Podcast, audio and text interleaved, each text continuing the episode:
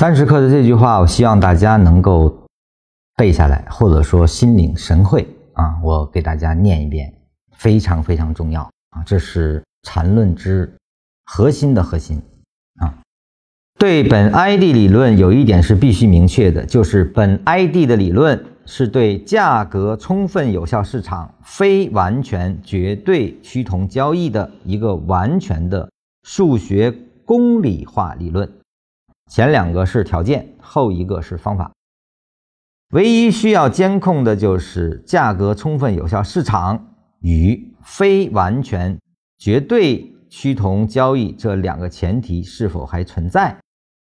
更重要的是，这归根结底是一套关系人的理论啊，只能不断在交易中修炼，最后比的可是功力。也就是说。虽然禅论可以完全的公开于众，因为任何人的使用都不影响禅论的作用啊，因为它只是对市场当下的描述啊。那么每个人都掌握了禅论，但最终的差异依然是非常非常之大。原因是在哪里？或者说禅师说的于交易中的修炼入手之处又在何处呢？下文禅师是给出明确的逻辑的。首先要成为一个顶天立地的人啊，这也是本 ID 让各位多看本 ID 所解释伦理的原因啊。那么，什么是顶天立地呢？就是至少是对自己的担当。也就是说，当你想成为一个明白人之后，并且走向明白之路的时候啊，那么你一定可以成长为一个顶天立地的人。对于交易来说，最突出的表现就是我们可以直面亏损了，因为我们知道亏损和盈利根本不是我介入哪一刻就可以论的啊，因为那是鲜艳的。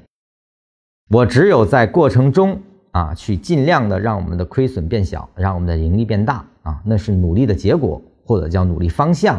但我是不可能完全避免亏损，我只有正面的接受亏损。我能够在亏损的时候依然因为走弱，我就可以非常从容的离场啊，是没有一丝的挂碍的。只有如此，才可以称之为一个顶天立地的人，也就是说担当。没有担当是不可以交易的。